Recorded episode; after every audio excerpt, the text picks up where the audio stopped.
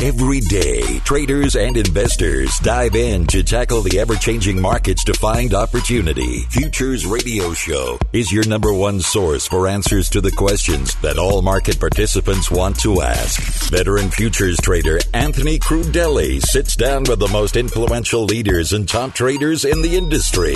Now, here's your host, Anthony Crudele. What's up, everybody? Anthony Crudele here, and thank you for tuning in for this episode with Jeremie Bacon. Futures Radio Show is sponsored by CME Group, the world's leading and most diverse futures and options exchange. CME Group's markets help individuals and businesses around the world effectively manage risk. For access to free educational tools and resources for the active individual trader, please visit activetrader.cmegroup.com. Remember, new shows are posted on Mondays and Thursdays. You can subscribe to the show on iTunes, YouTube, Google Podcasts, Spotify, and Stitcher. Now, if you're enjoying the show, everybody, please leave a review on iTunes. This show is also sponsored by Trading Technologies, FTSE Russell, and RJO Futures. To learn about some great offers that these sponsors have for our listeners, please visit futuresradioshow.com slash sponsors. Today I spoke with the CEO of Imagineer Technology Group, Jeremie Bacon. I had a fun and educational chat with Jeremie. We talked about the growing popularity of the E-mini S&P 500 ESG futures. ESG stands for Environmental, Social, and Governance. I would highly recommend you go to CME Group's website to learn more about these futures, as I think they will continue to grow in popularity among traders. Now, back to today's show, Jeremie explained why there are so many people looking into these ESG futures. And listening to him, I started to think that COVID 19 could really accelerate this trend of popularity. So, Jeremie and I discussed that as a real possibility. He talked about how BlackRock has been a leader in the ESG space. And last but not least, we talked about maintaining balance while on lockdown. So, without further ado, let me take you right to the interview with Jeremie. So I am a an entrepreneur, I guess is the best way to describe me, in that I've been building, you know, sort of buying, selling, building companies for the past couple of decades now. But before I jumped out to become a software entrepreneur, um, I spent my early formative professional years trading, uh, personally and professionally. Uh, so in undergraduate and graduate school in the U.S. and in, in Japan, uh, I experimented with, uh, like a lot of I think young twenty uh, somethings do, with uh, with the art and science of trading, and, and became enamored of it uh, as an action and as an activity, uh, and actually pursued uh, my undergraduate and graduate work in, in economics while while trading a bunch on my own. Um, that took me to work for a bank in Japan for a while, where I got a chance to trade currencies and then work in capital markets there, do structured product uh, before moving to the U.S and the work at Goldman Sachs, where I was in the institutional equities business, uh, working with uh, trading firms from you know uh, everything from futures and options traders and derivatives players, all the way up to the biggest of the big pension funds and hedge funds and everybody in between. Um, and uh, so I had a great time sort of learning the business from the inside out uh, as a trader, and then as someone supporting other traders and institutional asset managers. Can you tell us a little bit about what you're currently doing with Imagineer Technology Group? Yeah, so today I run a software company that is called Imagineer Technology Group, and we work exclusively with asset management firms of all shapes and sizes. Uh, so we have uh, individual proprietary trading firms that we work with, uh, as well as some of the largest institutional asset management firms on the planet, be they hedge fund managers or traditional asset managers and we focus exclusively on uh, making marketing, investor relations, and communications tools for them. Uh, think of us, you know, in layman's terms, we're a super awesome version of Salesforce, but done way better for the asset management industry. So, as a result of what we do, we have an opportunity every single day to work very closely with uh, some of the biggest uh, asset management firms and, and, hedge funds on the planet, uh, many of whom trade everything from you know plain vanilla equities through to the most crazy of all uh, derivatives and other contracts you could possibly imagine.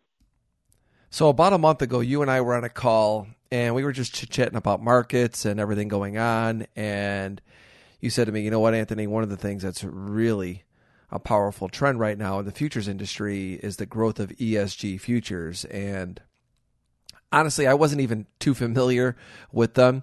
Uh, they are environmental, social, and governance futures. They're actually called the E-mini ESG futures. Uh, for those of you that don't know what they are, uh, we're going to talk a lot about them today, so you maybe want to Google them on CME's website. But yeah, so you just said to me, you know, this is just a, a really powerful trend right now when we're seeing in the industry. Why do you think this is such a big deal? Well, I think the the futures product itself is a big deal because it's, in, it's indicative of the fact that this concept of ESG as a thing in the investment management community has come of age and it's now real. You know, for years, uh, this notion of environmental, social, and governance issues was kind of a secondary concern for investment managers, whether you're, regardless of what you're trading, regardless of your strategy.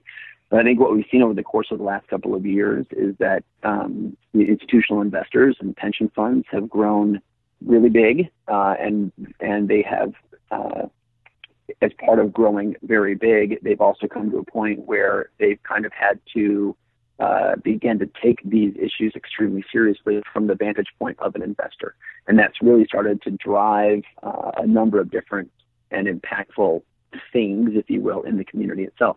Um, from a uh, from the perspective of driving additional value in portfolios uh, to the sort of um, influence they're starting to have on companies themselves to take these ESG and socially responsible and, and impactful uh, investment ideologies to heart and actually start running their businesses uh, around these principles, or, or, at least with the principles in mind.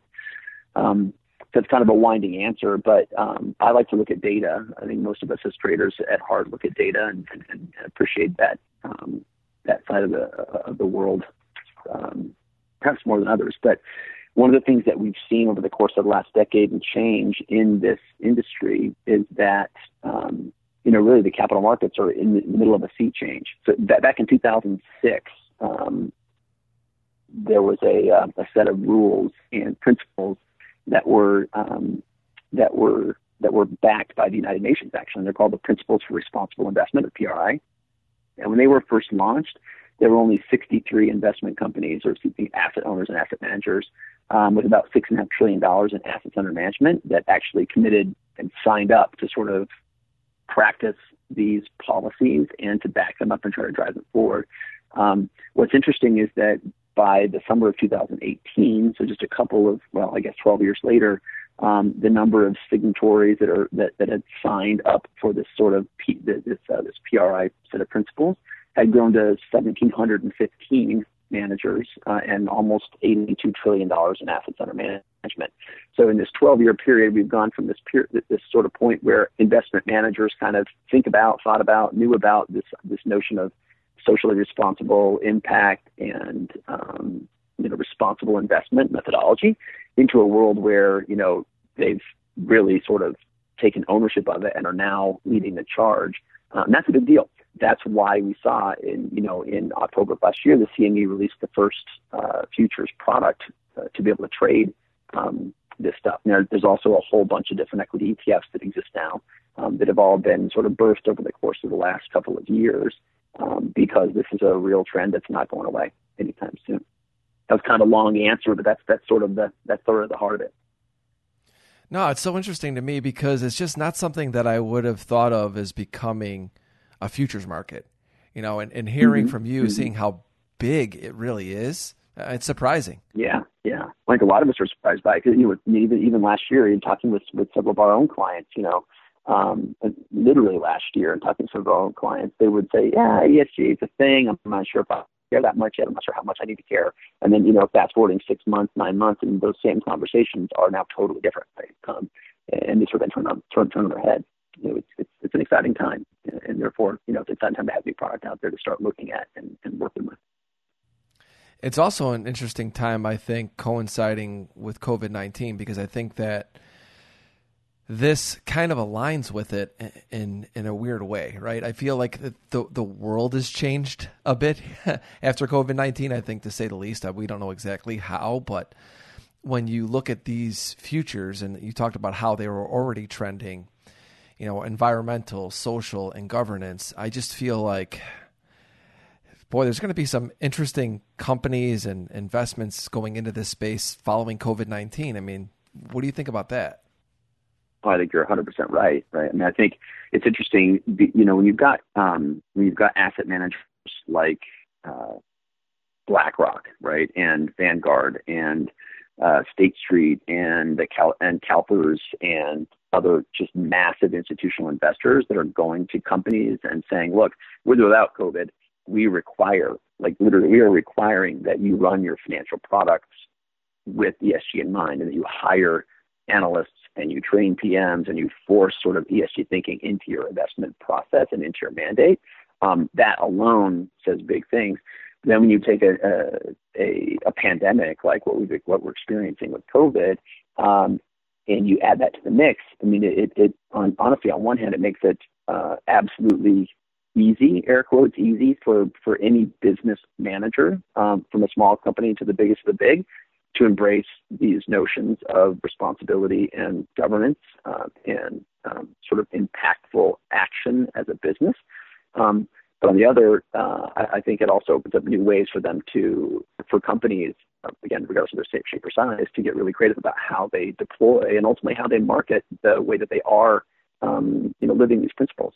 A few years ago, you know, it wasn't unheard of for a, to, to talk to an executive of a, of a large company, a publicly traded company, in one form or another, and have them, you know, tell you that yes, ESG wasn't even top of mind it absolutely is now. Uh, in a lot of conversations I've been having with other CEOs of software companies and other businesses over the course of the last couple of really weeks now that we've all been um, under quarantine, you know, I'm actually starting to hear um, people talk directly about how their uh, their new internal policies, guidelines, and um, and sort of playbooks for the future of their employees um, are also starting to overlap with some of their ESG policies and things internally too. So I, I think it's uh, I think COVID's going to have a massive impact for these companies and really give us all another opportunity and excuse to learn more about the the, the principles themselves.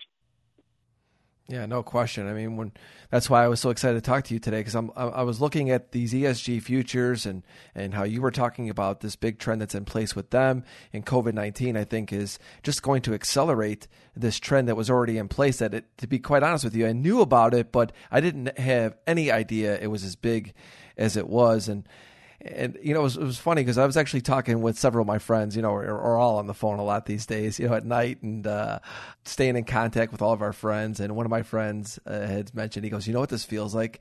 He goes, "I feel like we're getting in like into that point where." Did you ever see that movie Judge Dredd? yes, I did. that, that, was one of the uh, one of the more interesting Sly movies, but yes. yeah, I know. It was one of those Stallone movies that it, it wasn't wasn't really good, but you couldn't look away either. And he, he yeah, was, totally. Uh, yeah, yeah. So we were talking about that, and he's like, you know, because he was talking to me about the markets and everything. He's like, I, I don't know why, Anthony. He goes, I feel like that's kind of where we're headed. I'm like, it's probably a bit extreme as to where we are, but in some ways, I think some of those things that are going back to that movie, I feel like we we could see some of that in society going forward yeah, you never you never know, right? Strange, like truth is stranger than fiction, as they say. So uh, who, knows what comes tomorrow? But um, what I do know is that, uh, or what I'm pretty sure of, is that um, it's also up experiences like these that sort of help the light bulbs go off for people, right? And and give them a new sense and a new, a new way to think about stuff and, and to approach it. I think what's interesting too, I think oftentimes like this whole concept of ESG is kind of nebulous in that the reality is that investment managers and traders aren't the ones who are driving ESG or that maybe I should restate that. Investment managers and traders help to drive ESG and the priority of it, but the, the people at the end of the day who are actually responsible for um, implementing ESG policies are the companies that those managers and traders are actually investing in or trading with, right? And so when you talk about like what does ESG mean at the corporate business level, ultimately, and, and, and how do they have to respond to this, it means that at the end of the day, companies have to sort of rethink their culture, right? And uh, publish a I don't know statement of purpose, you know, as, as an organization for and really change their values. I think it's also no um, no coincidence that we're seeing a, a bigger impact now uh, and a bigger uh, and a lot more attention being paid to ESG with the uh, the really the, the, coming of age of uh, the millennials in the workforce and Gen Z as starting to enter the workforce now. Um, you know, there are very few people I think that are under the age of 50 in this country, or pretty much any other country on the planet at this point, that would argue that it's that um, that corporate leaders um, have a responsibility to play in helping to alleviate challenges and burdens that impact the world, right? Whether it's purely socially focused or not, like. And so I, I think that's a that's another big driver that we get to look forward to. And when I say that, I mean it be, because you know the, the the the trend for ESG is it's it's it's it's only going to get more important. It's only become a bigger and bigger thing, and therefore, again, the opportunities to trade in and around the securities of companies uh, and directly and or via futures contracts to, to, to, sort of take advantage of the success that companies are having in driving better, more profitable, more sustainable businesses. Uh, it, it, it, just it's it's going to grow exponentially over the course of the next several years. Um, so there's a real sea change here. It's kind of cool. Hey everybody, a quick pause here to talk about FTSE Russell. They are a leading global provider of benchmarks, analytics, and data solutions. The Russell 2000 Index is a key benchmark for small cap U.S. stocks. Be sure to check out the E Mini Russell 2000 Index Futures Contract, symbol RTY. For more information on FTSE Russell and their products, please visit FTSERussell.com.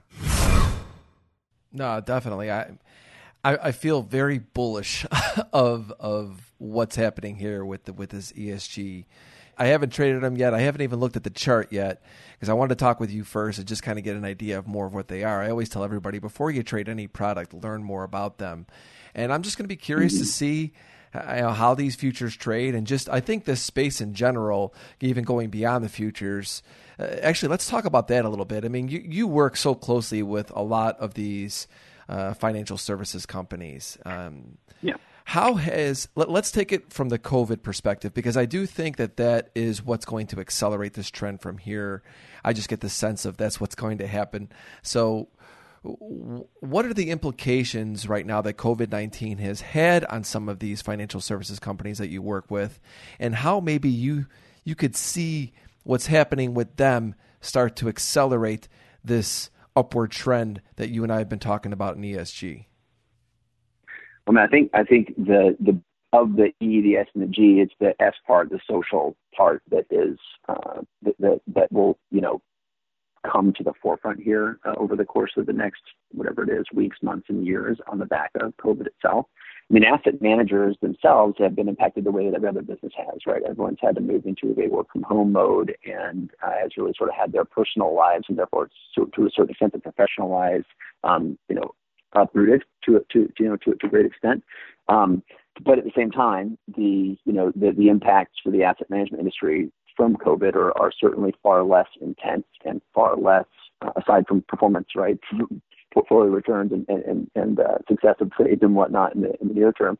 Um, certainly far less impacted than than the vast majority of the rest of of, uh, of the world economy. Um, but I think what you'll what you'll start to see um, is that um, you know materiality matters, and so as companies themselves start to reinvigorate their um, ESG, uh, I guess, profile, um, and or seek to add to it, particularly around the S part of it, the social side, I think you'll see an, an increased emphasis, emphasis on this notion that materiality um, around uh, really matters. Um, meaning that sustainability investing is about materiality, and materiality is different by for every company and for every industry, right? So, like, uh, and there are different organizations out there today that have sort of identified the material ESG issues for um, pretty much every industry on the planet. Um, and you know develop these really complicated classification systems and ways for people to look at things.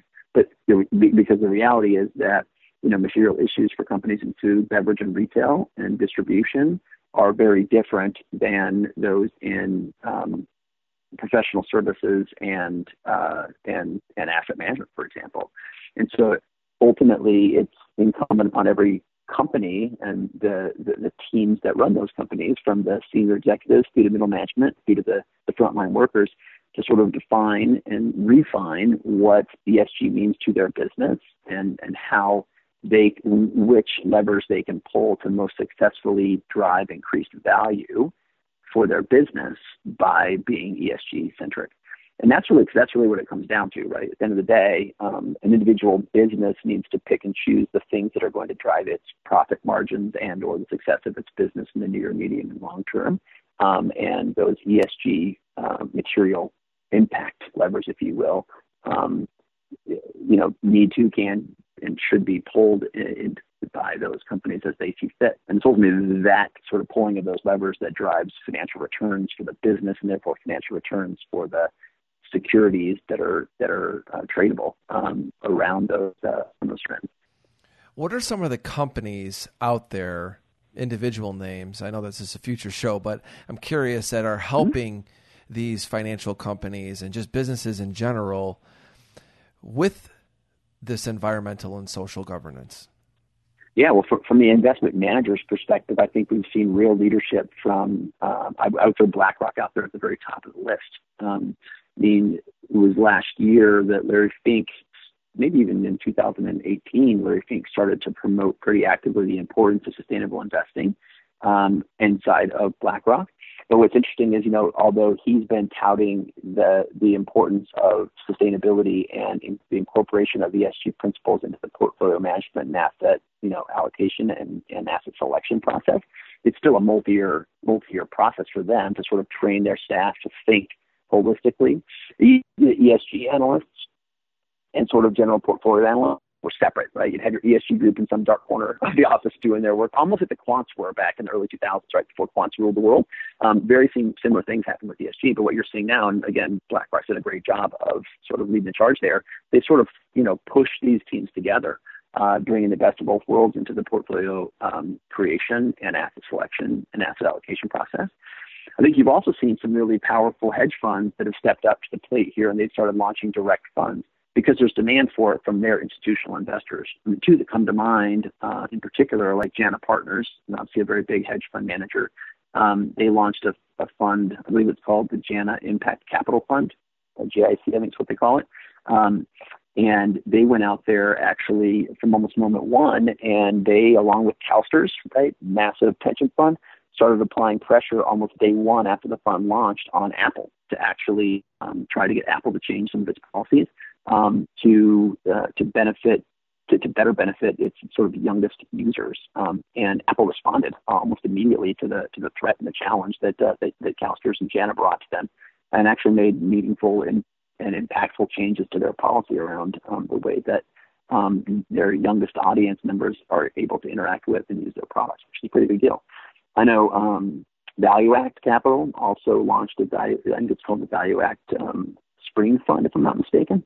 Um, so Jeff uh, there, he he uh, he's a big believer in ESG, and he launched a big fund. Um, and uh, again, it's sort of like from day one, and said, look, we're gonna we're gonna hold companies, you know, force companies to sort of live these standards and, and improve their standards and and hope to drive better returns.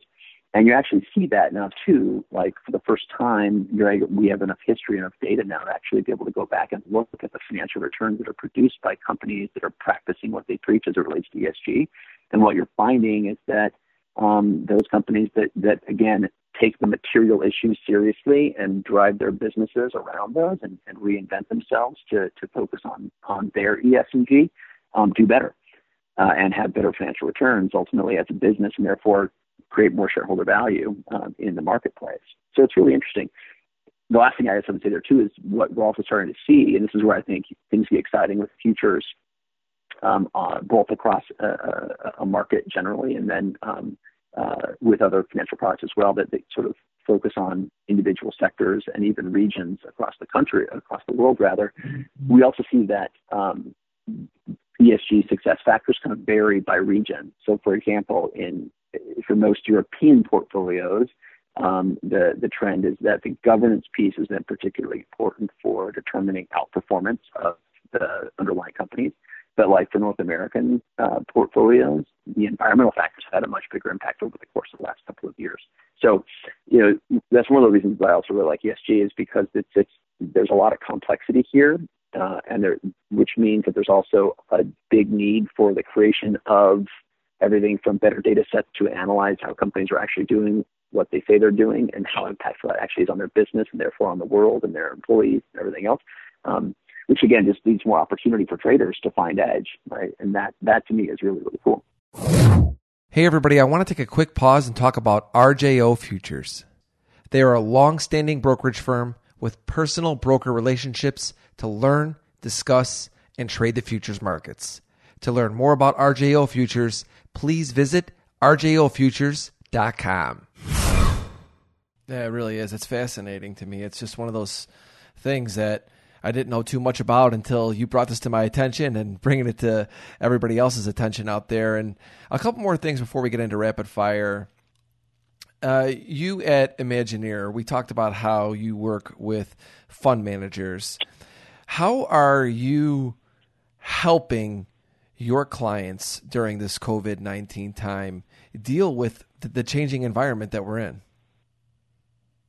It's a really great question. Um, you know, for us, we've really tried to focus on customer continuity um, as the sort of number one thing we can do to drive value and, and assist our client through this period.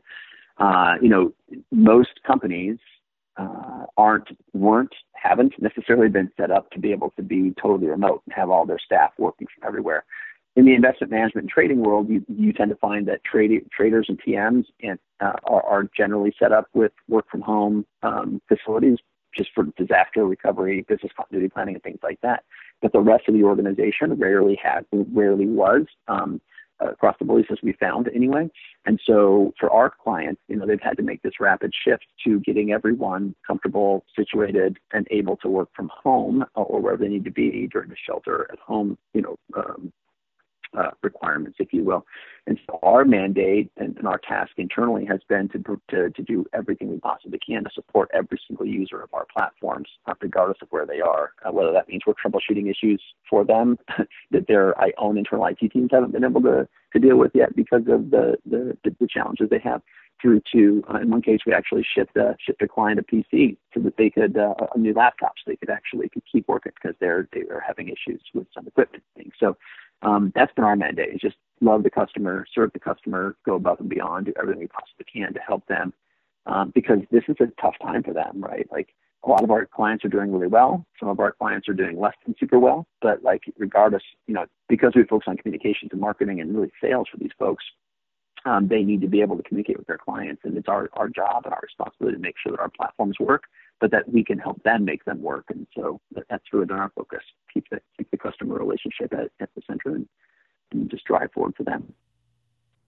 It's funny you mentioned that you had to ship equipment, and you know, uh, my wife's in real estate, and we were she was asking me about helping her doing some like virtual open houses and just maybe some online stuff, you know, and I'm, I'm always on mm-hmm. social media, specifically Twitter, and obviously with the podcast, and I've done video shows and stuff like that. So I'm very familiar with it. And I went online to actually order some webcams and, and things like that for her, and couldn't get some of the things uh, or the, mm-hmm. the prices were just like through the roof for a webcam that I have, a real nice one that I that I know it's a good one because I've used it. I tried to get another one, it was like three or four times the price during this time. I mean, I, you don't even think that you can't even get a webcam right now. Yeah, I know, right? Yeah, blessing and curse of, uh, of, of, of, capitalism as well, where even if you can, sometimes you're paying way more than you probably should. Yeah. Kind of unnerving or a little unsettling. Yeah.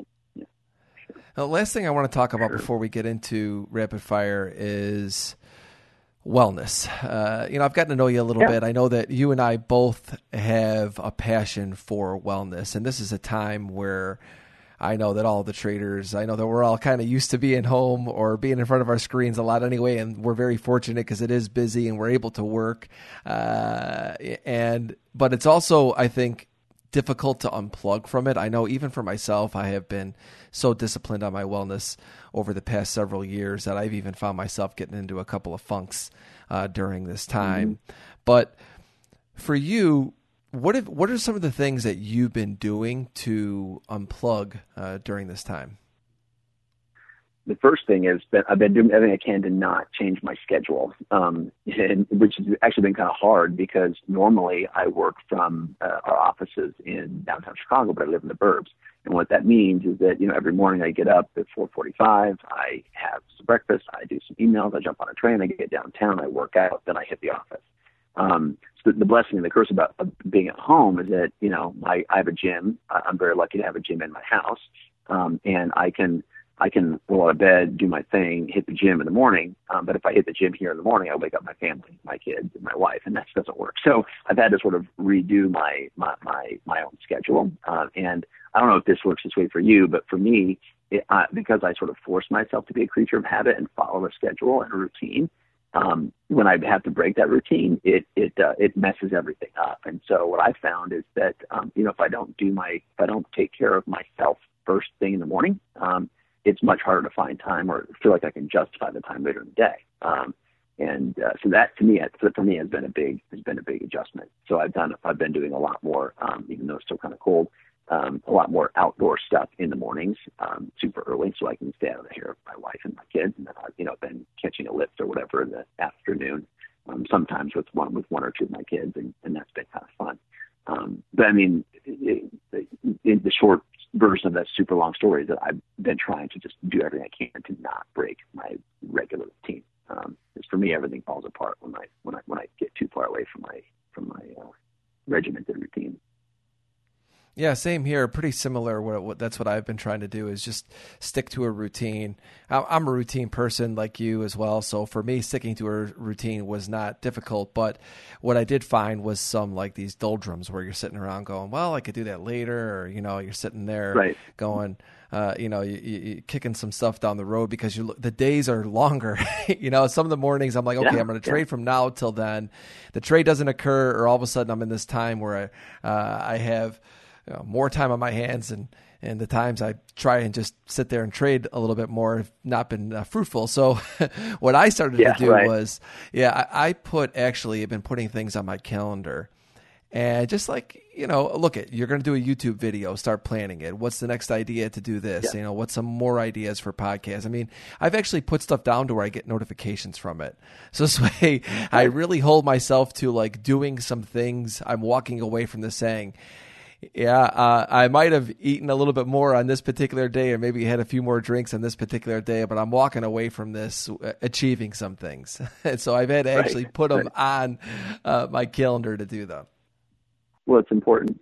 I've also been lucky uh, that um, I have another another company that I started with a couple other friends a few years ago, um, and it's it's actually a wellness focused uh, business where, where it's an outdoor recreation, uh, outdoor adventure park. We're we're building North America's largest uh, jungle gym, and uh, and we actually opened up this summer. So COVID has been a has been a, has had a obviously a terribly uh, not great impact on that because we're you know we're at the the, the 11th hour of our construction and whatnot for this massive 300 acre park where we're building the largest jungle gym and ropes courses and zip lines and climbing towers and mountain biking and amphitheater all kinds of crazy awesome stuff.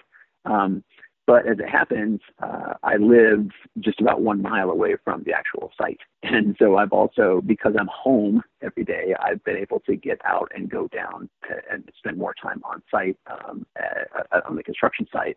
Um, and uh, because we're we're almost done with all the the ropes courses and towers, I've been able to you know don a harness and a helmet and get up into the get up into the canopy with um, you know with some of the crews from time to time practicing safe social distancing at, at all times. But um, but that's been a nice stress reliever as well.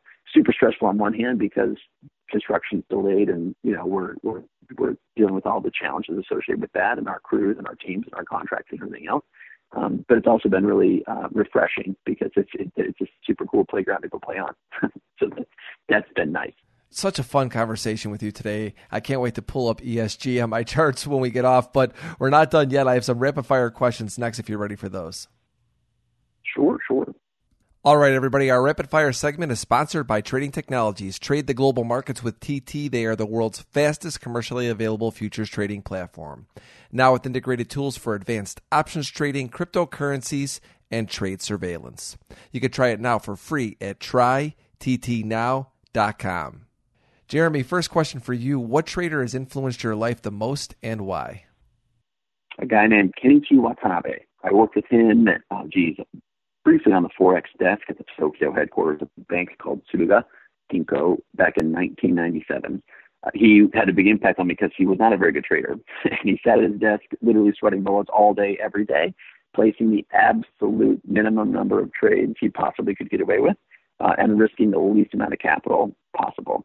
Uh, like I mean, he'd be in and out of a trade literally within a few seconds each time, and happy to win or lose. You know, a couple of thousand dollars at a time. Um, and it was a great influence on me because uh, he was the first guy I realized uh, a should not have been trading at all, and b it was a great uh, lesson for me uh, in sort of learning how to to, to separate my mind um, and my uh, what emotions from from the trade itself. What was one of the hardest things you've had to overcome in the trading industry? Well, I think the idea that trading itself was super glamorous. Uh, when I was in grad school and undergrad school, I was enamored of the idea uh, of, of trading itself. You know, cornering a market, making a boatload of money in the process, pulling, you know, pulling a uh, pulling a, a billion dollar currency uh, a trade or something like that. And when I actually started to trade, I discovered that I didn't really have the passion or the intensity for trading that I would need to be as successful as, at it as I knew I wanted to be. Um, I was more interested in the long game and the, the underlying structure of a portfolio and a, and a, and a, and a company or position. Um, and um, uh, getting around that uh, was, was super, super tough for me. What is one attribute that you believe every trader should have? I think traders have to be dispassionate, um, preferably not by nature because that seems kind of depressing. But as a trader, right, you have to learn to be dispassionate about the market, uh, about a position, about an asset class, whatever it is you're trading, and just and and, and focus on the fundamentals of the trade itself uh, in order to win. Favorite book about trading? uh, Market Wizards.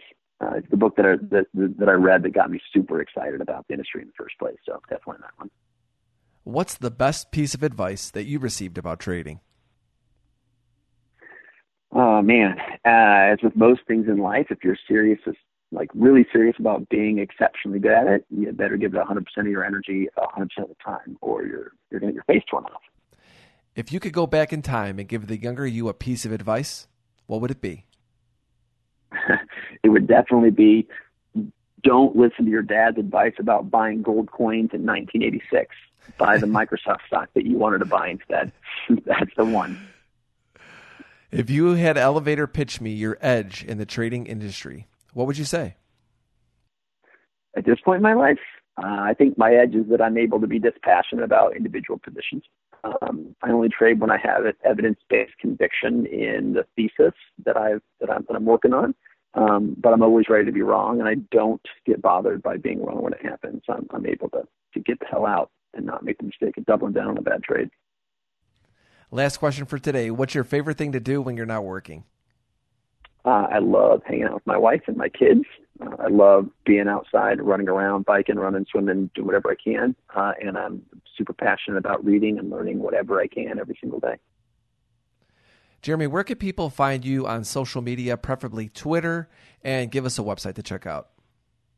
Sure. Uh, so you can find me on LinkedIn at Jeremie Bacon and on Twitter also at Jeremie Bacon. Um, and let's see, the best website to get me at is probably imagineercrm.com. That's our that's the Imagineer website. Jeremie, what can I say? This was such a fun conversation. I, I learned so much from you today about ESG futures. Uh, and, and really just a lot of fun talking about wellness and, and everything uh, that's going on right now. Thank you so much for joining me on Futures Radio Show. Of course. Thanks again for having me. I appreciate it. Thank you for listening to Futures Radio Show. If you enjoyed the show, please leave a review on iTunes. You can listen to all of our episodes on futuresradioshow.com, iTunes, YouTube, Google Podcasts, Spotify, and Stitcher.